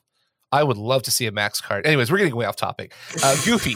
Let's talk about Goofy. He's a five drop. You can send him to the Inkwell. Three four evasive. Only characters with evasive can challenge this character, and he's got two lore. Officially has two lore. We thought he had one. He's got two. What are you thinking? Because I I think that's really good. Like I think Goofy's going to be a very solid card. We're going to see play a lot of in constructed Lorcana. I mean, if you can pull him in like draft or sealed, woo, woo, woo, woo, take my money. I mean, do I want Chris? Do you want to play that devil's advocate, or do you want me to? Go ahead. All right. Well, I think the card currently right now is a bit. I'm just going to say it because I feel like someone has to be uh, anti Goofy card, right? So I feel that it's just overhyped right now because Ooh. we only have 41% of the set released. And Right. how many other evasive card? Like, what is the percentage of evasive cards in the set? You know what I mean? Like, Yeah, that's fair. more than half? And then, like, No, if it is, no. you're like, oh, there'll be a lot of evasive cards to I mean, counteract this. yeah. Tigger takes him out. One more call. It's, there's there's a lot of. fa- It's just it, it's good. A two co- a two pip evasive for five is good. But Right. I'm just doing it to be, you know, anti Goofy. That's all. Yeah. We all can't be like you- are Goofy's you amazing, even though I want to. Nega, Nega Scott, you're like Nega Goofy. Nega. Obviously, red is getting you know the the strong Aggro. evasive cards. That's Yeah, where aggro. that's where they're you know. I mean, they have the Mickey Mouse Brave Little Tailor. So Little um, probably the, the best questing card we've seen in the game, right? Evasive and and, and uh, four pips. Uh, for If you five- can ever five, five. play him, if you can play him at eight, right? Um, hopefully, I mean, hopefully the game is over at that point. At that point, you get in the cards that just banish them, right? let's just start So- with six ink. That's just you know that's how you play him. Right. but I mean, the the difference is between well, okay, the difference between Goofy and, and Mickey Mouse is two turns, right? Um, Three. and okay, because well, one, two, yeah, I guess. Goofy's a five drop. Mickey's an eight drop. I don't know. It, just, it, it seems fine. I don't. I, I don't. Again, I played zero games. You played two thousand. Listen to listen to listen to Sugi.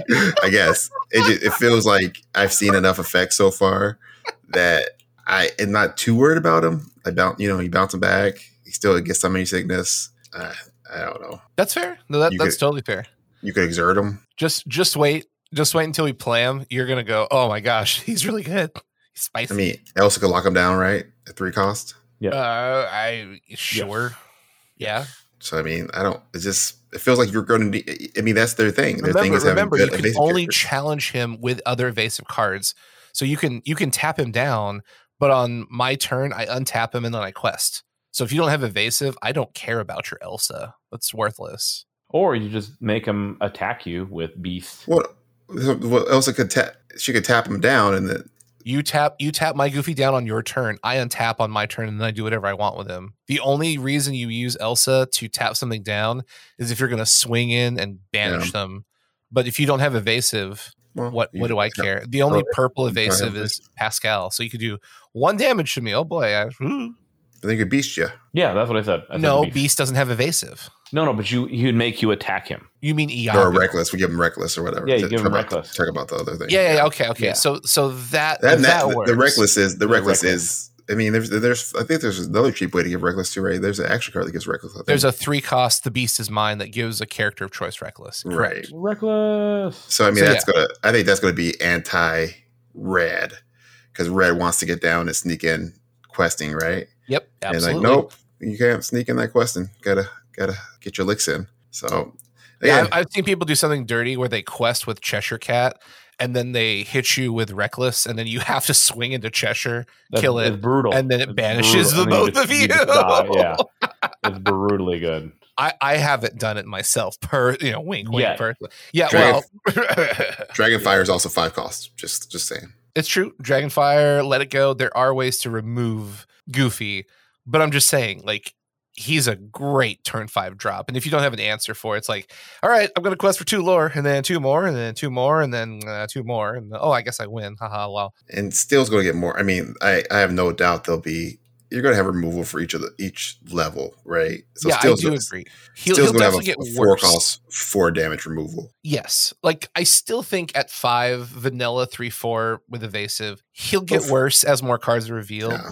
But he's still good enough that he can be in a deck. He's not just oh, Yes. this card is only No. good for the next two weeks, and He's then when Gen Con not comes out, Archimedes. he's un- yeah yeah Archimedes is kind of like well, nice knowing you, buddy. they just had to make an owl card. Definitely, definitely a good card. Yeah, I'm just Yeah. saying. Uh, I, but the two lore is what caught me off guard because we all thought he had one because it would make sense for Tigger to have two and then Mickey to have four. And now it's like, oh, Goofy and Tigger both have two. Uh, okay, yeah, that's fine. Whatever. Sounds good. All right, last card. And then we're to go home, go to bed, get some uh, Skittles, drink some water, go to the bathroom. Lady Tremaine. A lot of people thought this six drop one five had two or more pips. Some people thought she had three. I thought she had two. I was actually surprised. So ironically, it's the inverse of Goofy. We thought Goofy had one, he has two. We thought Lady Tremaine had two or three, and now she has one. Do you think what what do you think? Do you think it's good, it's bad, it's ugly, it's playable? It puts her in a really awkward spot now, I think. Chris, go first. I have no thoughts. I've I've not played any games yet. It. Uh, you It's- think it's you, you, you think it should? You think it have be have more? Well, I mean, if you look at a lot of the six drops, like Genie's a great example. He is a six drop, an uninkable character. He's a three four with evasive, two pips, and a bounce effect. Lady Tremaine is a six drop, uninkable, one five. So she has a really big defensive value. That's good. She has one attack. Not good. Her ability is, I guess, really what you're playing her for. That says when you play think- this character, Yeah, you can return an action card from your discard pile to your hand. But the expectation was if she's a 1 5, then after you play her, you should probably be using her to quest because with five willpower, you could probably use her like one or two times safely, and then maybe she'll, you know, die to something attacking her. But now at a one five with one lore, it's kind of like she seems undervalued or maybe overcosted, I guess. But you can't. The, the hard part is obviously she's an evergreen ability that she's always going to be able to get an action card from your discard. So if you're playing that's the trick. It's hard, yeah. playing She- a, a heavy deck that is is trying to a green purple, for example, that's going to have a ton of action cards that are very good, or maybe a gr- green red where you want to get back your your um dragon's fire, yeah, like stuff like like stuff like that, right? Being able to re- recur recursion is huge. yes. And so like that cards like that are what's going to like you know make the most busted combos of the game. Um, so no, I think I, I, th- I think that's a balancing mechanic mainly is that you know if you're going to pay for, for recursion, you have to pay you recursion has to have a, a real cost. Otherwise, it's going to make some broken combos. So I think that's more the, more the issue. Um, you know, she gets to recur, then she gets to also be a busted card questing. No, so not no, busted, just just you know above average. A one Yeah. five for one at six is is kind of on the lower end. Yeah, I think that I think that ability is the only reason you play her. Obviously, well, knowing the pips now is because of the ability. Oh, you're you're right. She gets so much better with every set. What's interesting is she combos really great with Genie because you could play her, get an action card back to your hand, play Genie, return her back to your hand, Yep. play the action card, play her again, get the action card back. So you, you can keep doing these Correct, recursion yes. loops. Yep. Now, Yep. I will say it's really expensive because most of the cards you want to recur are like four, five, and six. You're doing So- that all, uh, off turns, right? That's Yeah, you're- you're all your doing it, like, once per playing- turn. You're actually playing the card. With uh, I will say this with the ramp in blue, I have gotten to 11 or 12 ink before, so it's not impossible to play a Lady Tremaine, Impossible. play the card that you just got back, and then on the next turn, play Genie, return her to your hand, play her again to get the card back into your hand. So you you could get you could potentially get stuff going pretty quickly. Impossible or impossible? Yes. Unfathomable. In in theoretical. Inse- inconsequential. Happy unbirthday. Those are so for your 2000 games, what has been the average amount of lore you have gotten at out during a game? What do you mean? Like between zero to twenty? Yeah, basically. Yeah, like what what do you feel like wh- how long are games lasting? Oh, how Oh, many okay. turns? How many? How many How, turns? Oh, okay. how much? I think what you really the question was how many? How many inks are you getting on the field? Is that I think that was that really the question, Skiff? Like how much mana do you have? Yes, to the inks. Yeah, Okay, okay. I was like, those are three totally different questions. On average, probably five or six. The game's over before you get to turn six. No, no, you just you only need five or six, and then you can so play everything playing. out So you're your not playing more. Yeah, that that does seem like that's going to be. You know, there's not a ton of card draw that we've seen so far. So again, like you know, and that's kind of what we talked about with um Sasha. The You hit you hit a threshold. Right, and then and then the question becomes to be the inkable cards versus uninkable cards. That whole deck, you know, we had to really explored before that. Yes. That whole deck kind like, what what can you ink? Yeah. and then you draw. You know, if you're planning on inking something, or you're planning on drawing something inking, you don't get that that that card that you can ink. What does that mean for you? That becomes a real a real a bigger part of the game, and then that means I'm capped at five, and I can't do as much as I want to do. So yeah, that that that seems like a part of the game that that, that you won't really feel until you actually start playing the game. if you're playing in gray or steel and you have Beast's Mirror online you're going to actively ink as much as you can so that you can get the extra card draw. So it's not uncommon if you draw you know like a goons and your board state is perfectly fine you just ink it and then tap out to draw another card. So with uh, ramp in blue or uh, Beast's Mirror in steel you can easily go over six. But if you're playing like you know green purple or uh steel blue or and basically anything that doesn't need to go necessarily above that curve generally you're looking at six maybe seven ink and then everything you draw you just play or you just sit on it to make your opponent scared or if you have a really comfortable board state you don't need to so something that's interesting in lorcana is if you have a comfortable board state that's producing four to six lore you actually don't necessarily want to or need to commit more stuff to the board because you want your opponent to spend resources to deal with your threats online. And then after they get rid of those threats, you just replenish them and they go, oh my gosh, I just got rid like I, I actually don't like playing double Moana very frequently because I'll set up the Moana and a bunch of princesses and they'll swing, you know, one, two, or three cards into Moana thinking they got rid of her. And it's like, okay, here's my new Moana. And they're like, oh, I, have to, I do I have to do this again? I'm like, yeah, you do. So keeping keeping that tempo, making your opponent allocate multiple resources and then replenishing quickly and easily is great. I mean, if you want to play like hyper aggro and just dump your hand out, that's fine. I personally like to keep a few cards in my hand so that the opponent has to respect. They don't know what I have. They don't know what to play around. They have to make assumptions of, you know, does he have this? Does he have that? What could he possibly have? And just kind of, I like to keep a strong, steady pace of lore and then set up a turn where you know maybe i'm sitting at like 16 lore and then i'll just slap down two cards that have two pips each and then go hey if you don't have a removal spell i just auto win here because i've got a bunch of cards on the field you have to kill i have two characters that are completely untapped that have the four lore I need to win. So mathematically, you'd have to take three characters off the table. You've only got six ink, one card in hand. You logistically just don't have enough power on your field. So you set this this board set up where it's either impossible or they have to pull one card out of like the 43 or 36 cards they have left and it just makes it a really difficult scenario it's it's a lot of math actually. Lorcana is very math heavy. The only number I know is two thousand. Two thousand plus. It's actually more than two thousand. It's not like I stopped at two thousand. He's done I'm till continuing to play more games every day. He's done till Gen Con. Um, but these these new de- these new cards opened up so much new stuff in the Yeah. deck realm. It's what's good great. though? That's what you Yes, need. You, know, it's you great. need you need to have more opportunities because the game, like you know, what I mean, like the decks that you're playing, like also about how much of the deck on average have you gotten through? Not much. Really? Oh yeah, there's not much draw. Out outside of purple, Yeah. uh, if you're playing a purple deck and you draw the nuts, you might see 20 cards, maybe 25.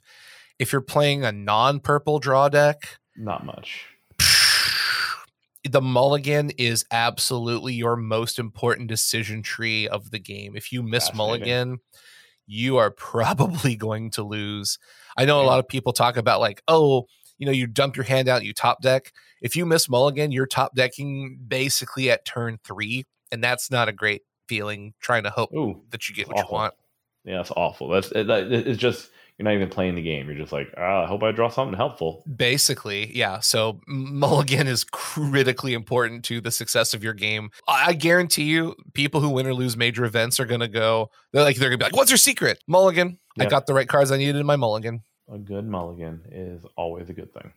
I think on average, so at the start of the game, you see seven. If you're on the draw, you have eight before you do anything else. So you've got almost almost 10 cards out of 60. So you've one sixth of your deck. So you'll you'll on average see like a third of your deck. You'll see you'll probably see 20 cards. But if you're not drawing out of purple, you're probably not seeing too much more than 20, maybe 25.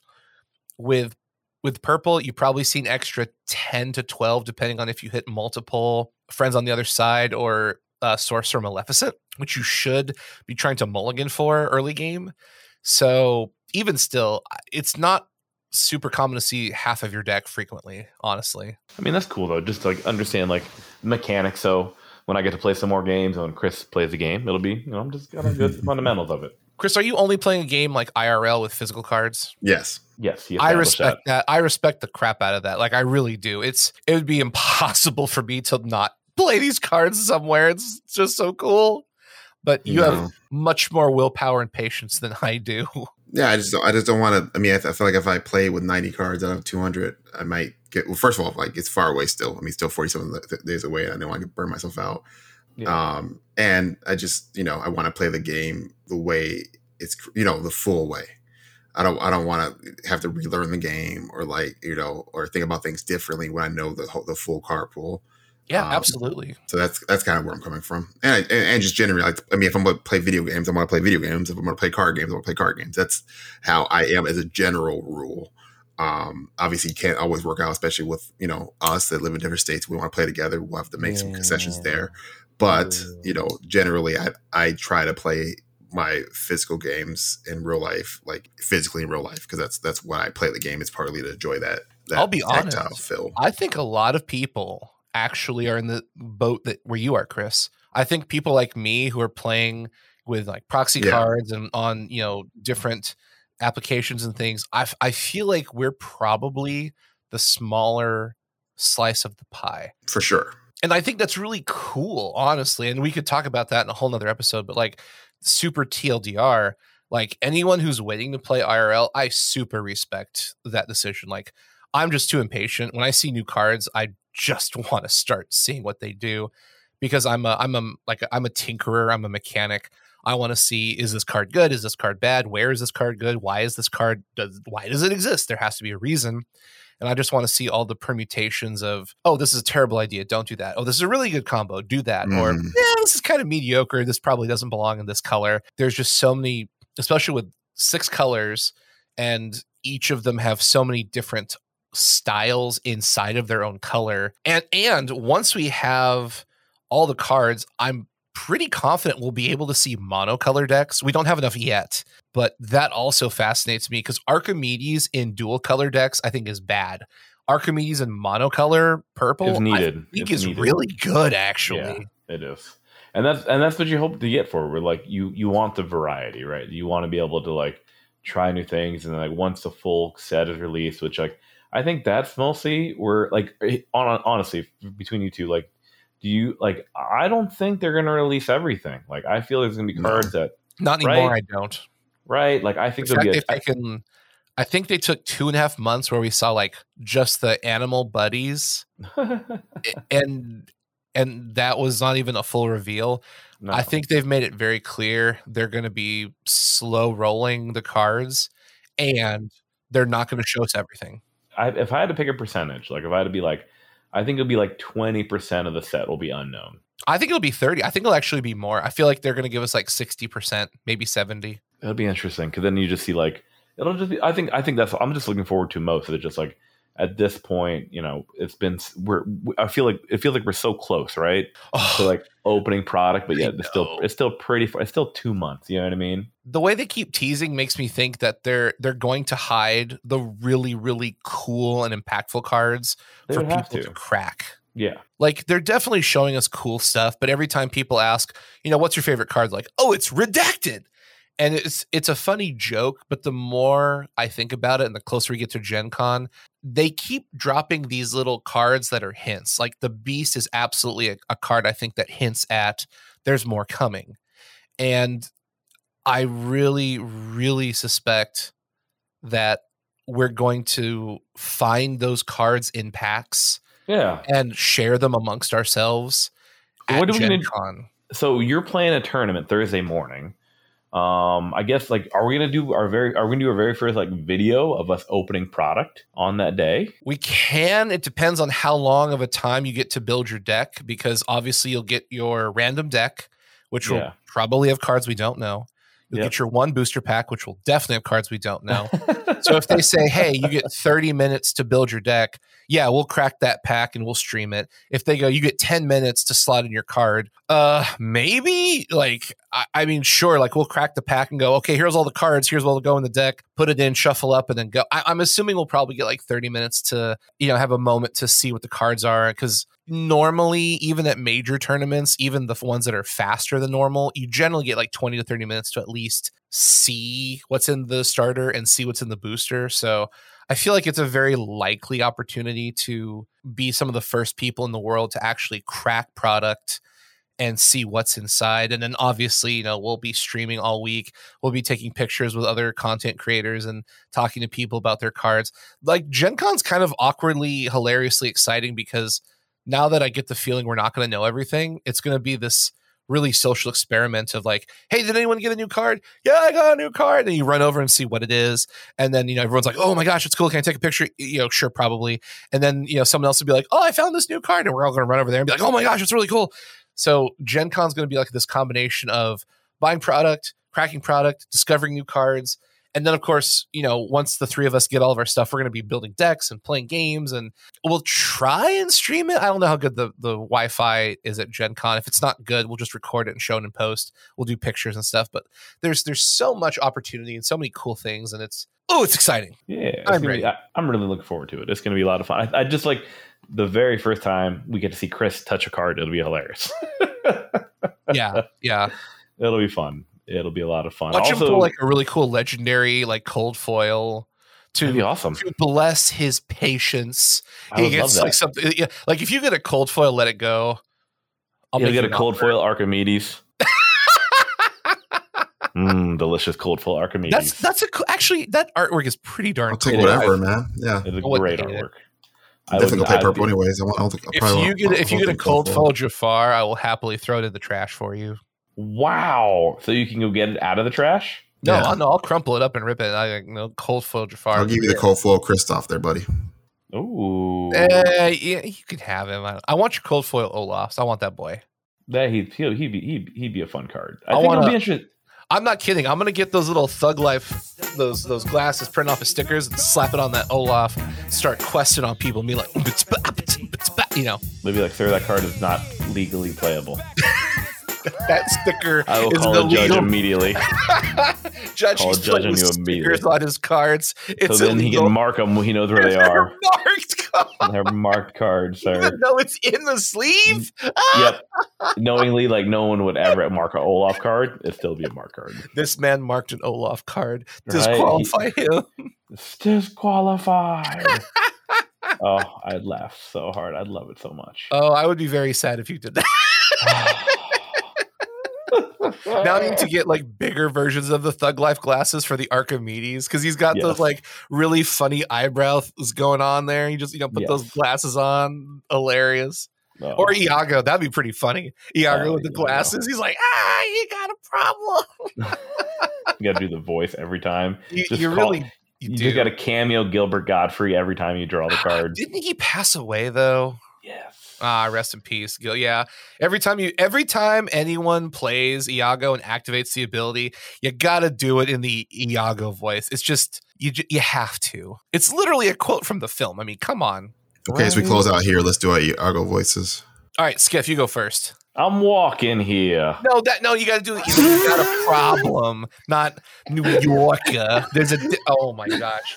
You gotta say you got a problem in in Iago. Go, go for it. Try again. Uh, you got a problem. Oh my lord. All right, everyone who's listening, uh, leave us a comment uh, who your favorite Iago voice actor Clearly, it's I mine. get- impersonation. Skiff beat me, so I'm good. And then just basically, go ahead, no, go ahead. no, Chris, Chris, Chris, you gotta do it. I didn't hear you do it yet. You're walking there. There you No, go. no, you got, you got you got a problem. It's not New York. Oh, oh my gosh, it's Agrabah. oh, man. walking here. Oh I'm like, gosh. what's my best Christopher Walken? I got a, I got a fever. I got a fever for a wall. More cowbell. I got Buddy a fever Morcala, for a the walk. only no, you got you got to give it that that that guttural sound like Iago. You got, you got a problem here. There you know? go. Yeah, Siggy yeah, wins. why would we ever try to compete with Yeah. perfection? Good job.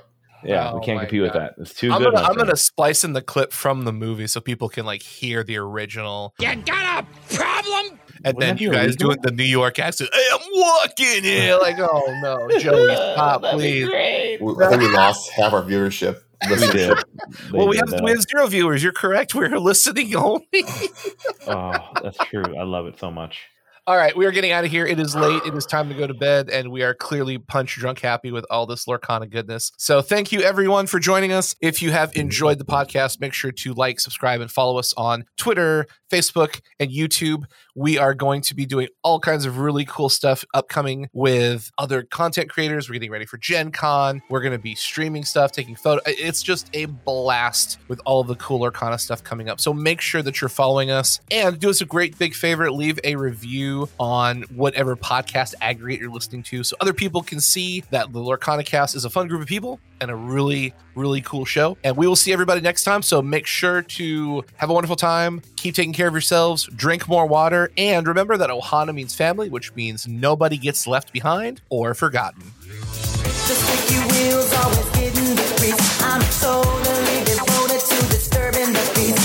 the